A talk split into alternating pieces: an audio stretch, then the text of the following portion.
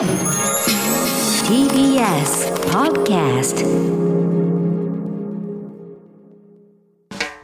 発信型ニュースプロジェクト荻上チキセッション発信型ニュースプロジェクト、荻上チキセッション。荻上チキと、南部ひろみが生放送でお送りしています。ここからは特集メインセッション。今日のテーマはこちらです。メインセッショ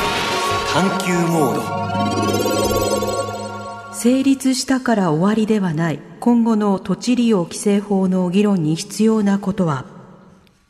自衛隊の基地や原子力発電所など安全保障上重要な施設の周辺などの土地利用を規制する法律は16日未明参議院本会議で採決が行われました立憲民主党と共産党が試験の制限につながる内容が盛り込まれるなど問題点が多いとして反対しましたが自民、公明両党、日本維新の会、国民民主党などの賛成多数で可決、成立しました。成立した法律の内容は、安全保障上重要な施設周辺などの土地利用を規制し、自衛隊の基地や原子力発電所といった重要インフラ施設のおおむね1キロの範囲、それに国境に近い離島などを中止区域に指定し、国が土地などの所有者の氏名や国籍などを調査できるとしています。試験制限など人権上の懸念が指摘された規制法。成立したから終わりではなく、政府が制度の具体化に動く中、この法律が抱える問題点と課題を洗い出します。では、本日のゲストをご紹介します。えー、行政法がご専門で、主に都市計画法や財産権の問題などについて研究なさっている神戸大学大学院法学研究科教授の門松成文さん、リモートでご出演いただきます。よろしくお願いいたします。はい、よろしくお願いします。お願いしますファンなので、あの、お呼びいただいて大変光栄に思っております。ありがとうございます。ありがとうございます。さて、門松さんは普段どういった研究なさってるんですか？はい、私の専門は行政法っていう法律の分野で、はい。行政の活動を法律でどのようにコントロールするかを考えるところが、まあ、あの専門になっております。これまで、うんあの都市計画など、土地利用の規制と土地所有者の財産権との関係について主に勉強してきました。うん。なると、今回の法律、非常にこう専門性とも近いところあると思うんですけれども、この土地利用規制法、国会での審議から採決までのこのプロセス、どのようにご覧になってましたか？そうですね。この法律ですけれども、あの、一方では、あの、人口減少が問題になっている日本において、土地所有権というものをどのように考えるか。他方では、安全保障の必要性と国民の基本的人権とのバランスや、行政活動をどのようにチェックしていくかという、まあ、とても重要な問題を投げかけているのではないかなというふうに思います。うん。ただ、その、なんていうかな、重要性に合った議論が十分にはなされないままに採決されてしまったんじゃないかなっていうふうな思いも感じています。はい。まあ、特にその土地所有権をどうするかとか、あれどう把握をするのかということについては、例えば東日本大震災の時とか、大災害の時に、ここは誰の土地なのかどうすればいいのかっていうことが速やかにわからないと困るよねという立法事実があるというような議論は与野党でこう議論されてたんですけれども、一方でその安全保障の論点も入っていて、そのことが権力の拡大につながるというような指摘があるので、またちょっといろんなレベルのものが、まあ一体化しているような法律ではありますよね。はい、あの、全くおっしゃる通りだと思っています。なんか、普通の二つの筋の問題がこう混ざっているから、すごく、なんていうかな、評価も難しいですし、仕組みの作り方も難しい法律なんじゃないかなと感じています。うん。では改めてこの法案そのものはどういったものなんですか？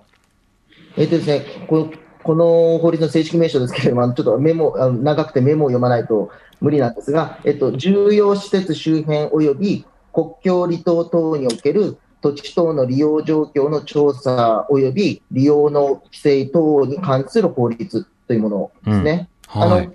名前で示されているように、その一つは重要施設というもの、えーそれから他方では国境離島と、それらの機能を阻害する行為を防止するということを主な目的にしています。うん。で、この場合の重要施設というのは一体何なんですか？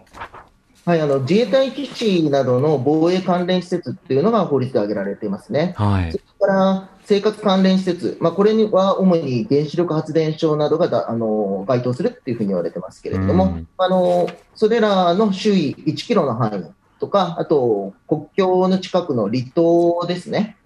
それをあの国が、えー、と注視区域、あの注注目の中度監視の市ですけれども、にはい指定することができるというふうにされています。うん。あの、この重要施設となった時と、それに、まあ、生活、まあ、生活のためのその施設というふうになった時に、あの、どこまでがそれに含まれるのかということについては、この法律には定められているんでしょうか？あのー防衛関係施設の方は、あの、割と明らかな部分があるんですけれども、はい生活関係施設の方は、あの、政令で定義するっていうふうになっています。うん。だからその法文の文章を読むとですね、国民生活に関連を有する施設であって、その機能を阻害する行為が行われた場合に、国民の生命から身体、または財産に重大な被害が及ぼ、及ばされる恐れがあると認められるもの。これが生活関連施設ということになるんですけど、結構これ解釈によっては広くなりそうなポイントでもありそうですね。そうですね。これが、ま、どこまで広がっているかというのが、あの、一つの問題だと思うんですけれども、うんただ、これは、あの、まあ、最終的には政令で決められることになっていて、まあ、せめてあのそこの案ぐらいまで一緒に国会に出てきて、まあ、きちんと議論してもらえると、まあ、よかったのではないかなというふうに思うんですが。うん。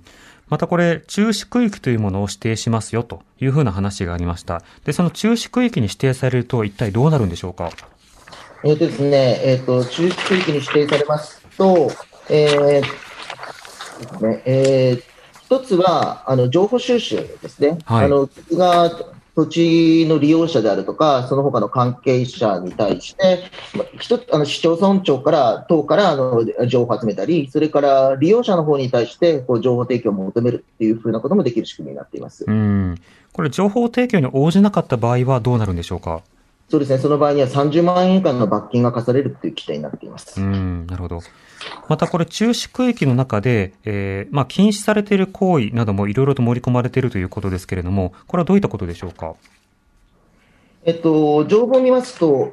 機能を阻害する、まあ、重要施設等の機能を阻害する行為というのを行った場合には、えーその行為をやめるように勧告したり、あ勧告はあの進めるっていう勧告ですね、はいそれから命令したりすることができるっていうふうになっています。で、うんその命令が出されたときには、それに違反すると、まあ、2年以下の懲役、もしくは200万円以下の罰金っていうふうな規定になっています。うん。この場合の機能を阻害する行為、あの、国会で政府側は、例えば、その、電波妨害であるとか、まあ、いろんなその、ジャミングであるとか、盗聴であるとか、そうしたものを挙げていましたけれども、法律上はそれに制限されるのか、ここは広がる余地があるのか、そこはどうなんでしょうか？はい、あの法律ではあの定義されていないですね。またさっきの、あのーえー区域については、まあ、せあの失礼しました、えーと、生活関連施設とかについては、まあ、政令の方で決めるよとなってたんですけれども、はい。こちらの機能阻害行為については、あの基本方針というもので決められるっていうふうにはなってますけれども、うんえー政令の方で決めるとか、そういった規定は置かれていないということになります。なるほど。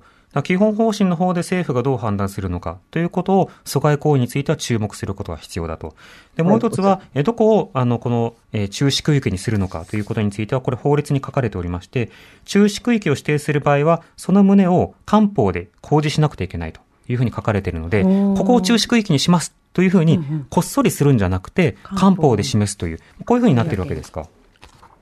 はい、あのそれはそういうふうになって、はいうん。で、また、これ、中止区域と指定した上で、場合によっては土地の売買を行う場合もあるということなんですけれども、ここにはどういった、えールールが書かれているんでしょうか？あの土地の買い取りの規定でございますね。えっ、と、あのーまあ、その、これをするなっていうふうないろいろ規制がかかってるんですけれども、はいもその、まあ、土地の利用が困るといったときには、えー内閣総理大臣が申し出て、買い入れすることができるっていうふうな規定が置かれています。うん、なるほど。また、その、買い入れをする際には、えー売買する際に氏名などの情報を届け出ることも、これ義務になるということですか？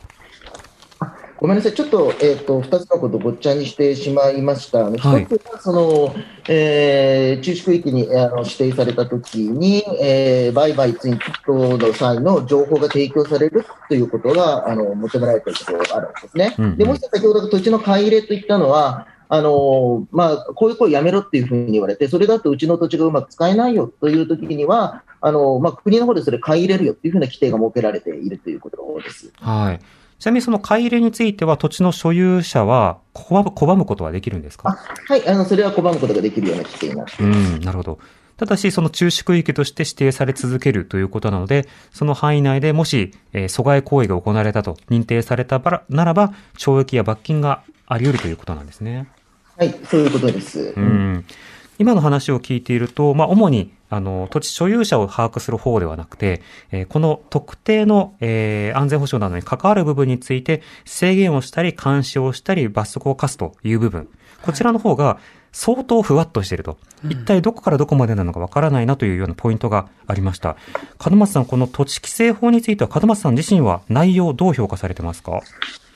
そうですね、あの先ほど申し上げたように、まあ、一方で非常に重要な話なんだろうなと思ってますが、今、あの荻上さんからございましたように、そのまあふわっとしてるっていうところですね、そこがやっぱりまあ気になっています。あのだんだんその適用対象というのが、まあ、際限なく広がってしまうんじゃないかなという懸念は持っております。はいまた国会での議論の中でも、今回の法律、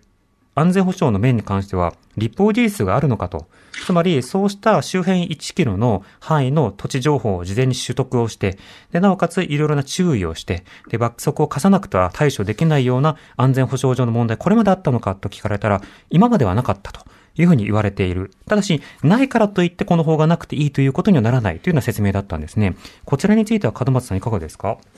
そうですね。あのー難しいなとは思います。あの事柄がこの、まあ、安全保障ですから、あのまあ、あるかどうかわからない、あのあるいはあったとしてもはっきり言えないということも確かにあの起こりうるのかなっていうふうに思います。はい、でも、まあ、そういうふうに考えていくと、やっぱり何でも怖い、あれもあれも不安だ、あれも不安だってことになって、まあ、どんどんまあ本来の国民が持っている自由というのが制限されていく恐れがあるんじゃないか、こう歯止めがなくなるんじゃないかということについては危惧を持っています。うんまたもう一つ、あの、国の情報収集なんですけれども、この情報収集の面についてはどう評価されてますか？そうですね、ここもやはりどどういう情報があの収集されるのかっていうのがまあポイントなのではないかなと思います。先ほど、機能阻害行為っていうのがよくわからないっていうのがあるので、はい、一体でわからないっていうことがあるので、まあ、あのそのあのそれを補う意味で、じゃあ、この土地持ってる人、あるいはそれ使ってる人って、なんていうかな、安心な人なの大丈夫な人なのってことを知りたいと思うんですね。うん、ところが、ある人が安心な人なの、大丈夫な人なのっていうことについて、どんな情報が必要なんだっていうふうなことを考え始めると、これも際限なく広がっていくんじゃないかなと、うん、これが一つの問題点だっていうふうに考えます。そうですよね。まあ、例えば全く別の文脈で議論されている、その図書館のあの履歴なんかを国が把握していいのかどうかって話とかもありますけれども、はい、この人やたらと沖縄の基地問題にシンパシーを抱いてるな。で、この周辺の土地持ってるな。これは危険かなっていうことを考えられてしまうと、あの、拡大解釈にはなってしまいますよね。はいまあ、正直言って、まさか政府はあの今、そんなことしないだろうなとは思ってるんですけども、やっぱりそれに対して、しっかりと歯止めをかけていくというのが、その法律とが持っている役割、そういった、それが乱用されないような仕組みを作っていくことが大事なんじゃないかなというふうに思います。うん国会というのはね、その法律を作って、場合によっては行政にこの法律でやってねっていうことを、まあ、渡す。つまり、行政が働くためのルールを作る場所なので、まあ、行政ちゃんとしてくれるだろう、まさかそんなことしないだろうっていうことで、ざるの法律を渡してしまうと、これ国会の怠慢ということになってしまいますね。はい、そうだと思います。うん。まあ、今言ったようなその様々なポイントがあるということもお話を伺いましたが、はい、では、国会ではどういったやり取りがあったのか、いろんな本当にやり取りがあったんですけれども、その中で、えー、与党と野党、それぞれがどんな発言をしているのかということに注目してみたいと思います。まずは衆議院内閣委員会、えー、杉田水脈議員の、えー、やり取りです。5月11日の本会議にて、本法案の趣旨説明質疑が行われた際、共産党の先生より辺野古基地建設を例に、抗議活動に対する法の適用についてご質問があり、中止区域内にある土地等において、単に座り込みを続けている場合など、重要施設の機能を阻害する明らかな恐れがない対応で行われているものについては、本法案に基づく勧告命令の対象になるとは考えていないという大臣からのご答弁がございました。もちろん、状況を、状況などを考慮して、一概に判断することは困難かと思いますが、例えば全国から派遣される反対派の人々によって起こる交通渋滞や、プラカードを持った活動家が道路を占拠するなどによって、救急車などの緊急車両の通行の妨げになるなど、そういった影響も耳にしております。また、フェンスに結ばれたリボンやガムテープで留められた横断幕、そして派遣された人々に支給されているお弁当のゴミなどが風に飛ばされるなどして基地の中に入ってしまうことも十分に考えられます不法占拠による座り込みや道路交通法を無視した抗議活動についても本来であればこの法案によらずとも取り締まることができる行為でありますが本法案に照らしてみても一見して直ちに重要施設の機能を阻害しているように見えなくてもそこから派生する影響等も十分に考慮して、本来の目的を果たしていただきたいと思います。以上は意見として申し上げます。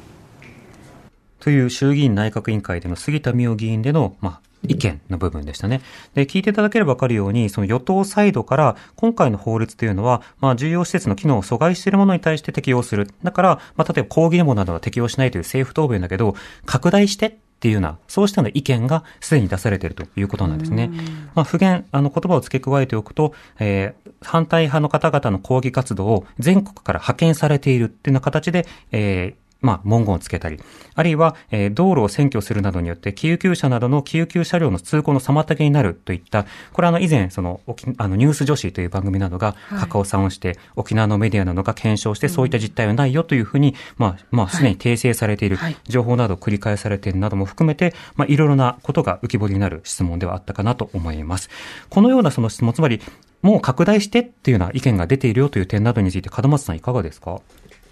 そうですね、まあ、今の、まあ、議員さんの発言は、やっぱり、まあ、非常に残念なのではないかなというふうに思います。あの、まあ、表現の自由というのは持っている重要性を、まあ、考えてないし、または、その、派遣されているとかいうのも、全然そういう事実があるのかどうか知りませんけれども、やはりその、えー、まあ、基地について、まあ、様々な考え方あると思うんですが、抗議することも表現の自由として国民の権利なんだというふうなことを、えー、まあ、十分に理解していないんじゃないかなというふうに思います。まあ、幸いなことに政府はそんなことはないと言ってるのは、もうすごいいいことだと思いますけれども、やっぱり、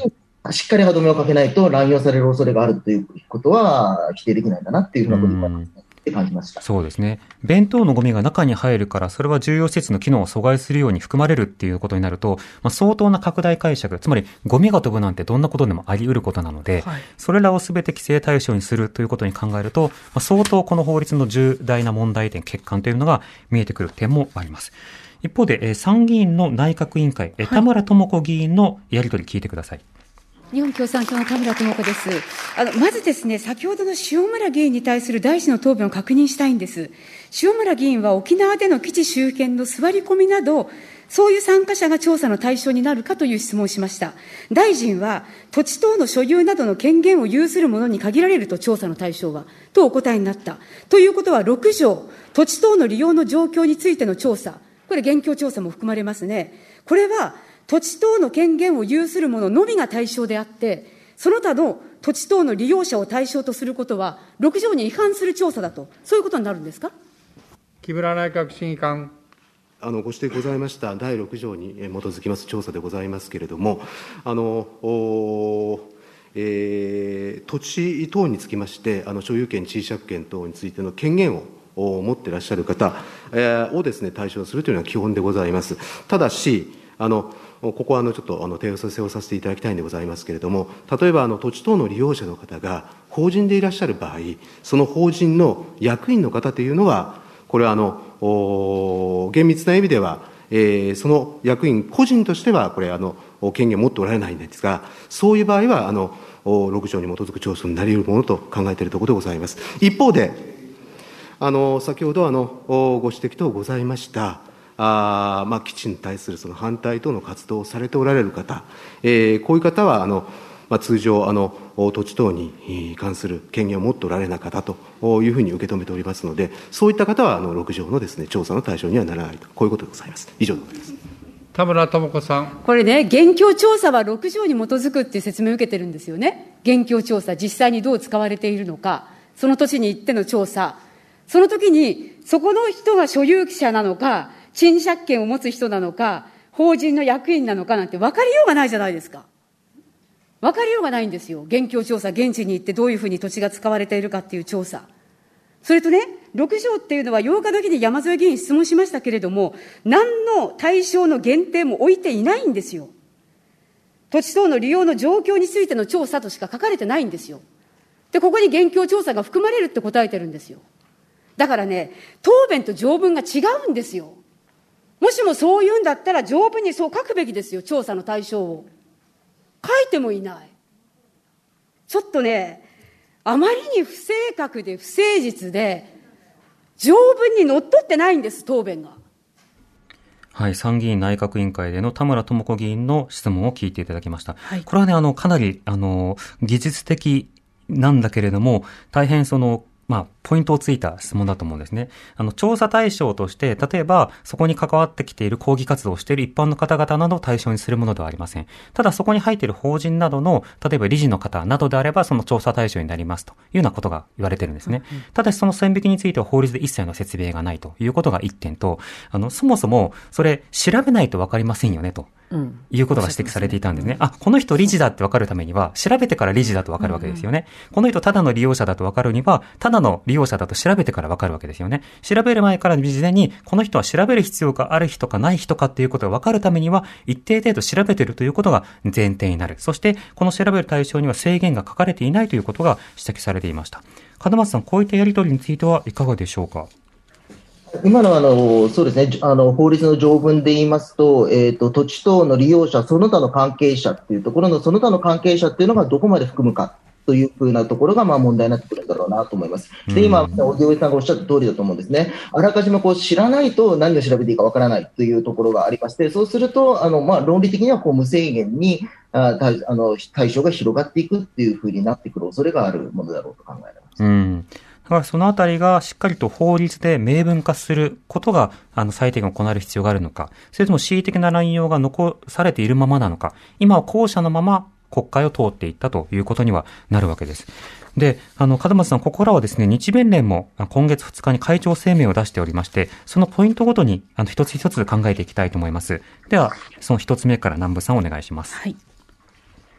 第一に本法案における重要施設の中には自衛隊等の施設以外に生活関連施設が含まれているが、その指定は政令に委ねられている。しかも生活関連施設として指定されるためには、当該施設の機能を阻害する行為が行われた場合に、国民の生命、身体または財産に重大な被害が生ずる恐れがあると認められることが必要とされているが、この要件自体が曖昧であり、恣意的な解釈による広範な指定がなされる恐れがある。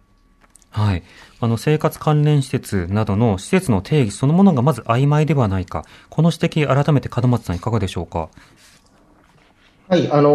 ー、まあ、今、あの読み上げていただいた声明にありますように、えっ、ー、と、この定義というのは法律自体では決めず、政令で定めるということになるわけですね。うん、まあ、言い換えれば、その国会が、まあ、内閣に、まあ、委任した、任せたってことなのではないかなと思います。はい、ただ私自身は、あの、一応、その委任の趣旨、あの、先ほど読み上げていただいた、えー、機能阻害する行為が行われた場合に、国民の罪名、身体または財産に重大な被害が生ずる恐れがあるという、まあ、趣旨も示されていますし、あの、結果的に政令で適切に限定されるのであれば、あまり問題ではないんじゃないかな。まあ、どんな政令が来るか次第なんではないかなっていうふうに思っています。うん。趣旨縛りがあるということですね。で、あの、このような、その政令で何、この施設が何に当たるのかということが指定されるということ自体は、行政法ではこれよくあることなんでしょうか？はい。それはよくあることだと考えられますし、生活関連施設というものを単位に含めるのであれば、まあ、こうせざるを得ないんじゃないかなという点に、まあ、は、それ理解できると思います。うん。となると、この縛りの文言がここまでで十分なのか、あとは政令がどうなるのかというところが、一つ着目のポイントかと思います。では続いて、日弁連声明の二つ目。第2に本法案では地方公共団体の長などに対し中止区域内の土地等の利用者等に関する情報の提供を求めることができるとされているがその範囲も政令に委ねられているそのため政府は中止区域内の土地等の利用者等の思想、良心や表現行為に関わる情報も含めて広範な個人情報を本人の知らないうちに取得することが可能となり、思想、良心の自由、表現の自由、プライバシー権などを侵害する危険性がある。うん。これはあの、調査すると、土地所有者などの利用者などの情報を提供することを求めるといったときに、その求める情報の対象の範囲なども含めて、まあ、問題があるという指摘。こちらについては門松さんいかがですか？はい、あのこれも先ほど、その荻上さんが出してくれた論点に関わるのかなというふうに思います。あのこの法律の基本的な仕組みとして、その土地の利用者は、この人こう安心な人なのというあたりを調べようということになるので、じゃあ、まあ、先ほど申し上げましたけど、安心な人であるかどうかのために、どんな情報が必要なんだということになる。そうすると、えっ、と、こちらの点で言えば、市町村長等がまあ知らないうちに情報を集めていく。あの、自分の知らないうちにいろんな個人情報が蓄積されていて、それが国の方に回っていくっていう恐れが否定できない点で、まあ、あの問題があると思っています。うん。これ、あの、例えば、地方自治体などに、この人のこの情報を出してって言われたときに、自治体は拒むことはできるんですか？えーっと、あその点はあまり実はすみません、考えていなかったんですけれども、はいえーっと、自治体の長は、そうですよね、えーっと、うん、うん。あの、まあ、自治体長に関しては、えっと、この項では、え同項に規定する情報を提供するものとするというふうに書かれているんですよねあ。そうですはい。ただ、このものあのおっしゃる通りです。ものとするというのは法律上、あの義務をあの課すときにあの使う言葉ですから、まあ、義務があるということになっていますね。あじゃあこれ、ものとするというのは、もう出さなきゃダメってことなんですか、法律的にはという。ことになりますね。はい。ただ、あの、場合によっては罰則規定があるかないかがポイントになるところもあると思うんですが、これについてはどうでしょうか？市町村長については、あの罰則、まあ、あの実際上、行政機関についてまあ罰則が定められることってほとんどありませんし、うんまああのまあ、そのようなことをしなくても、まああのまあ、法律を作るときには、えっと地方自治あの、こういうふうに法律で義務付けられたんだから、行政機関は必ず言うことを聞くだろうっていうふうな発想で作るんだと思います。なるほど。となった時に基本的には自治体は答える責務があるというふうに返されるので、出さない場合においては法律違反だと認定されるということですか？そうですね、ただ確かにその認定がされた、認定するための仕組みとか、認定されたらどうなるんだろうっていう仕組みは、この法律にはないですね。うん。まあ、そのあたりについての、まだ、まだ曖昧さ、不透明さというものも一つあるのかなと思います。では、日弁連5つのポイントのうちの3つ目。第3に、本法案では、中止区域内の土地等の利用者等に対して、当該土地等の利用に関し、報告または資料の提出を求めることができ、それを拒否した場合には、罰金を課すことができるとされている。そこでは、求められる報告または資料に関して何の制限もないことから、思想、良心を探知される恐れのある事項も含まれうる。このような事項に関して、刑罰の威嚇のもとに、中止区域内の土地等の利用者等に対して、報告または資料提出義務を課すことは、思想、良心の自由、表現の自由、プライバシー権などを侵害する危険性がある。はい。まあ、先ほどの論点とも関わる部分ですけれども、その具体的なその情報提出に拒んだ場合の罰則なども含めて、表現や思想の問題に踏み込んでしまっているじゃないかという指摘。門松さん、こちらはいかがですか？そうですね、この点は、まあ、一番問題になる点の一つなのではないかなと思ってます。まあ、今おっしゃる通りに、情報の範囲が限定できないっていうことで、そうすると、その思想良心の自由であるとか、表現の自由とか、プライバシー権とかについての侵害する危険というのは、まあ、否定できないっていうふうに考えています。うん。これツイッターで虎之助さん、党が多すぎるって反応があるんですけども、この法律に書かれている党というのは、どこまでそれに含めていいのかという範囲というのはどう考えればいいんですか？そうですね、あの、ちょっとすべてを精査してませんけれども、あの、党、ここで使われている党は、えっ、と、すべて、あの、他のところで定義があるものではないかなというふうに思います。例えば土地等というふうなのがあるときには、土地と建物っていうふうなところが、何だったかな、別のところで定義されていたりしますので、ええあのこのあたりは、あの、法律をこう作る側としては、こうせざるを得ないよなっていうのは、あの、実感としてよくわかるので、まあ、あの、直感的にそこは仕方がないのかなっていうふうに思っています。なので他のところで定めてられ、定められていることを指す、まあ、あれのことだよ。まあ、だから X ぐらいの代入で書いているところと、そうした定義が書かれてないまま書かれてしまっているがゆえに、拡大解釈される恐れのある部分なのかという、個別にこう見ることは必要になるんですね。おっしゃる通りです。うん。続いては日弁連ポイント5つのうちの4つ目。第4に本法案では内閣総理大臣が中市区域内の土地等の利用者が自らの土地等を重要施設等の機能を阻害する行為に供し、または供する明らかな恐れがあると認めるときに、刑罰の威嚇のもと、勧告及び命令により当該土地等の利用を制限することができるとされている。しかし、機能を阻害する行為や、供する明らかな恐れというような曖昧な要件のもとで利用を制限することは、中市区域内の土地等の利用者の財産権を侵害する危険性がある。はい。こうしたその明らかな恐れといっても、その範囲も明確ではないではないかという指摘、門松さんいかがでしょうか？はい、そうですね。まさに、あの、これも、あの、非常に問題の点なんだろうな、というふうに思います。あの、まあ、機能を阻害する行為が何かっていうのがはっきりしないということは、まあ、繰り返し今日お話ししていたところですけれども、うん。例えば建物の屋上に出るっていうことを考えてみるといいんじゃないかなと思うんですね。はい。所有者としては建物の屋上に出るのはまあ当然のことだと。しかし、それってもしかしたら偵察の恐れがあるんじゃないの？というふうに、施設が規制される可能性も、まあ、少なくとも条文の上では、まあ、そういうふうな可能性がまだ残っているというところが問題ではないかなと思います。うん。まあ、僕もあの一応ここでは、そういった勧告をするときには、審議会の意見を聞くっていうのが設けられているので、一一応の歯止めにはなってるんですけれども、まあ、それが十分かどうかっていうのは、あの、わからないなっていうところです。なるほど。またあの、この法律そのものの問題とはまた別に、その審議会のメンバーはどうなるのかとか、審議会の議事録はちゃんと取られるんだろうかとか、それが公開されるんだろうかという点についてはいかがですか？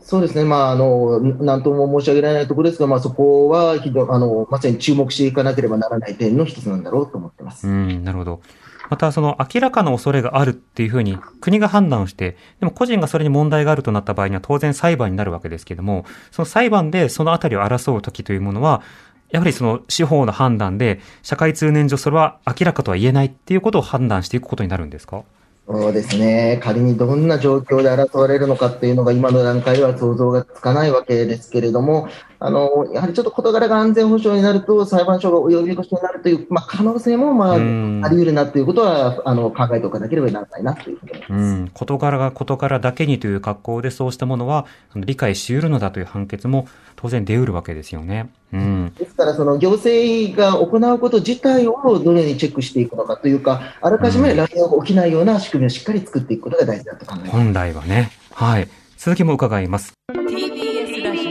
TBS ラディオオ荻上チキ荻上チキ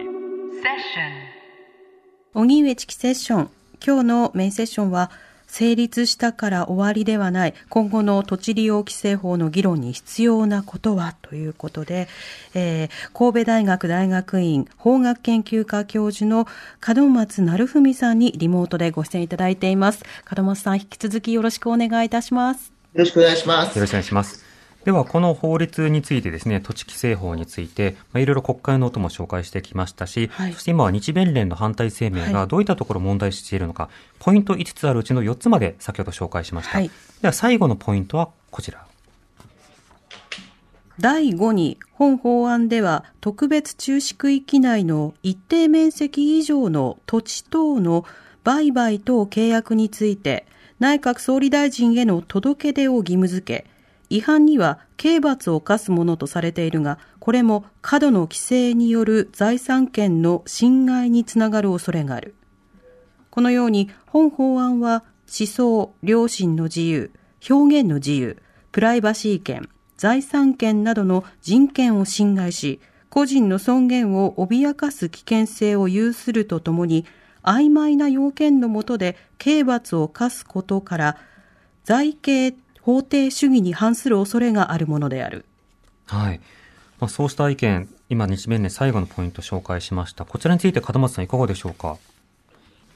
はい、あの前半、その届け出制というのがあ問題になったんですけれども、はい。先ほど東日本大震災の後の所有者不明一致の問題について、荻上さん紹介されました。また、あの、火曜日のこの番組で、国会での吉原幸子参考人の発言の録音なども紹介されたと思うんですね。うん。あの確かに土地や建物についての基本的な情報を現在政府が持ってないというのは、私確かにこれは問題だなと思っています。はい。えーですから、届け制そのものがあんまり問題だとは思う私は思っていないというところですね。うんでちなみに、すごく古い法律なんですけども、1974年に制定された国土利用計画法っていう法律がありまして、はい。そこでは、あの、この、今日の土地利用規制法と同じ、中止区域って言葉が使われてるんですね。うん。ただ、この国土利用計画法っていうのは、その当時、こう、土地の価格がどんどん上がっていたので、それに対する対策として設けられたもので、今回となんか目的が違いますし、な状況が全く逆なわけですね。はい。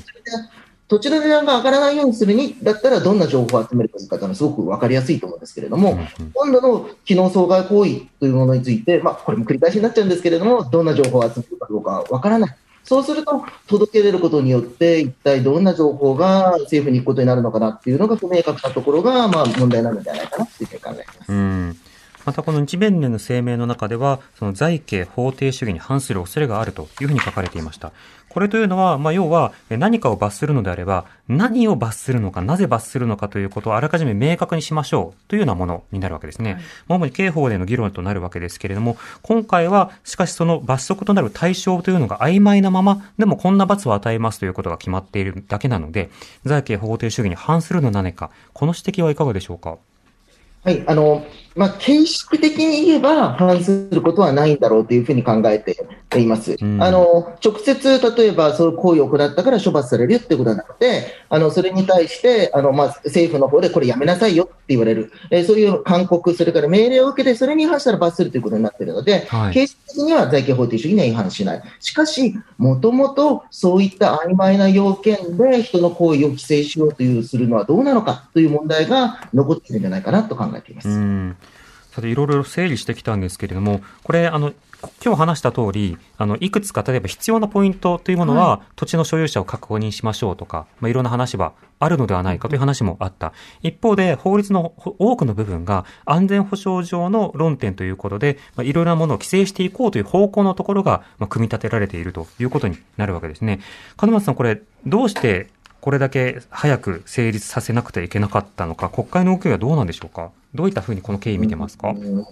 あそこは私もまあわわからないというか、まあ、あのなんとか一人の市民として、ちょっと納得いかないのは、もうちょっと議論してよかったんじゃないかなっていうふうなあー気がします。まあ、うん確かにこれ、全く新しく出てきた話じゃなくて、2010年代ぐらいから、まあ、ちょこちょこ、まあ、都道府県の条例とかから流れではあるんですけれども、はい。でも今こう、急いで決めなくてもよかったんじゃないかなっていうふうな印象を持っています。うん。これ2010年代頃から出てきた、この、まあ、議題の必要性というのはどんなところで語られてたんですか？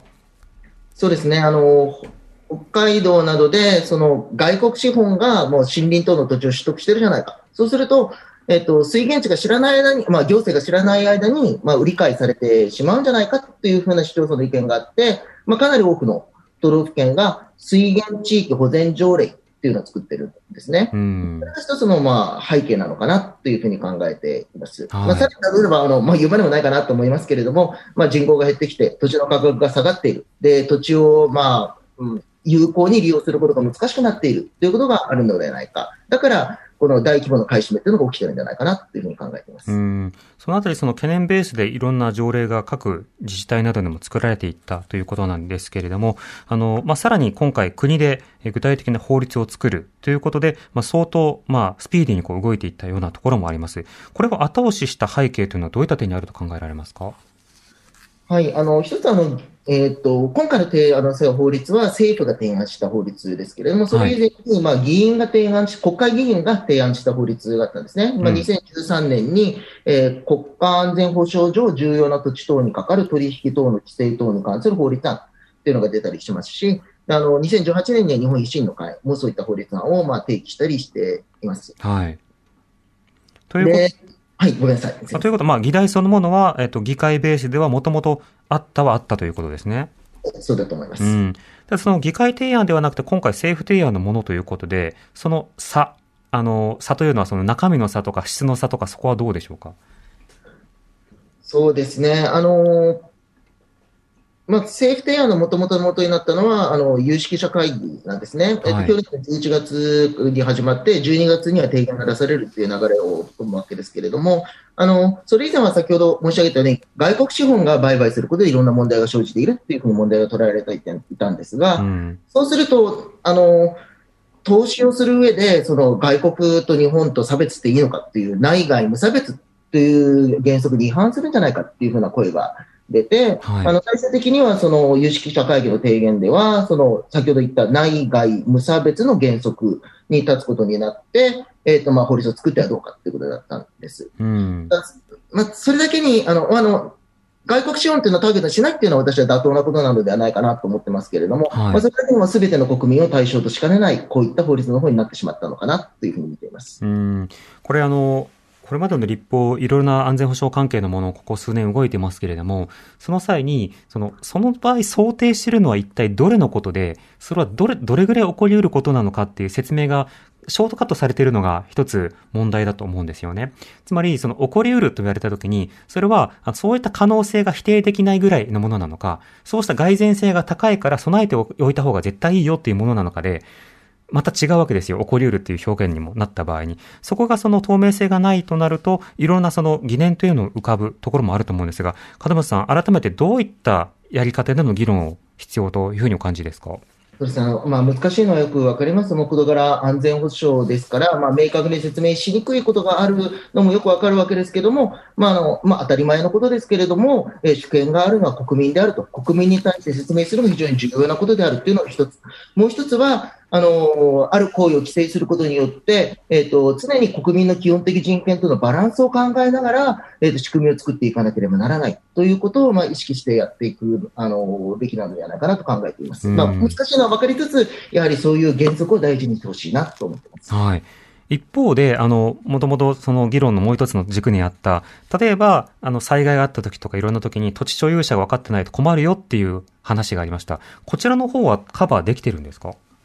そうですね。あの、こちらの方については、例えばその、まあ、所有者不明についてのまあ法律っていうのが、この間、あのいくつかできているわけですね。はいそれからもっと遡ると、その空き家についても同じような問題がありますね。それについての法制度というのがだんだん整備されてきました。うんまあ、そちらの方からこう積み重ねてきたようなことと、まあ、今回の法法律の仕組みというのが、まあ、十分な整合性を持っているのかなという点は、まあ、もう少し検証してみなければならないんじゃないかなというふうに考えています。うん。検証を待つっていうのが法律を通った後だとなかなか難しいところもあるわけで、そうですねとなると、はいあの、当然ながら運用されていく仕方で、先ほど言ったように、まあ、どんな官報に記載されるのか、どんな、えー政令などが出されたのかということを積み重ねた上で、法律にそれを盛り込み直すということが最低限必要になりそうですね。そうですね、まあ、今後、まああのまあ、実際この法律の審議の過程で、少なくともその機能を阻害する行為の例を法律に書き込んでみたらどうかっていうふうな修正案も出されたりしたんですけども、否決されたっていうふうなまあ経緯をたどってるんですね。うん。まあこれができた以上は、もう一度この仕組み、今のような懸念に対応するような形で見直していくこと、それからあの今後制定されるであろう政令、それから基本方針などにどんな内容が盛り込まれるのかということをきちんとチェックしていくことが求められるのではないかなと思います。うん。こんなメールもいただきました。はい。里子さんからです。ありがとうございます。土地利用規制法が議論もろくにされず成立してしまいました。この法律についてとても不安に思います。なぜなら私の家は自衛隊駐屯地のすぐ近くだからです。落下山の高架がよく見えるところです。長くここに住んでいますが、今更何を調べられるのかとても不安に感じています。一方的に個人情報を知らないうちに調べられるわけですよね。そして調べたことを何に使われるのやら。1キロ範囲って結構広範囲ですし、基地や原発など各地にあるので対象になる人もたくさんいると思うのです。この対象になる人たちに対して、この法律が必要なんですという説明が何もないことが非常に不愉快ですといただいています。これ、あの、官報で中止区域が指定された時に公示されるというふうになったんですが、あの、当事者に事前説明が必要ということではないわけですよね。そうですね、そのような規定はなかったんじゃないかなっていうふうに思います。うん。となると、例えばここに基地を建てましょうみたいな説明とかっていうような説明会とかされることはあると思うんですけど、例えばいろいろな問題とかに関してはね、まあ、されてないことも多々ありますけれども、一方でこのような情報を取得しますっていうふうに言ったときに、それがじゃあ、このようにプロセスが書かれているから十分かというと、今言ったようなその当事者の方々とか、近隣の方々とか、当然ながら関係者と急に勝手に見られ、見なされたらどうするんだっていうような話もあるわけですよね。利用者というの範囲が明確でないということになるわけです。あの、今後、門松さん、どういった議論が必要でしょうか？そうですね、まあのまあ、冒頭の繰り返しになりますけれども、まあ、この法律、一方ではその、えー、所有権に対する情報というのは国が、まあ、もっと持っていくべきだという分野は確かにあるわけで、そちらの方の問題、えーと、それから先ほど申し上げたように、安全保障と、えー、国民の基本的人権とのバランスをどう取っていくかもかという問題などをしっかり議論した上で、まあ、先ほどのメールの方のこう不安に応えるような説明をきちんと、まあ、行っていくことが求められるのではないかなというふうに考えます。なおあの、他の法律だとなかなか1年で見直しっていうのはなされにくい部分ではありますけれども、行政法の分野ではどうですか？そうですね、あの見直し、最近、あの法律ではこう見直し規定っていうのが設けられることが増えてきました。はい、で、まあ、実際にその見直しがどの程度機能しているかかというのは、まあ、ケースバイケースだということになるかなと思います。うん、だから、あのこの法律、まあ、なかなか手探りで作ったという点で理解できるところもありますが、そうであるならば、どのような運用が実際にされるのかということを、まあ、しっかり検証していただいた上で、まあ、より、まあ、ベターな制度の作りの方に、えー、まあ、あの、努力を傾けてほしいなっていうふうに思います。うん。まあ、だから運用実態をもとに次の改正ということに当然なるので、その間に、まあ、変な運用はするなよということもさることながら、それをもとに、ほら、こういったような論点があったでしょうということを確認していくということが必要になるわけですね。今日は神戸大学大学院法学研究科教授の門松成海さんとお送りしました。門松さんありがとうございました。ありがとうございました。ありがとうございました。荻上チキ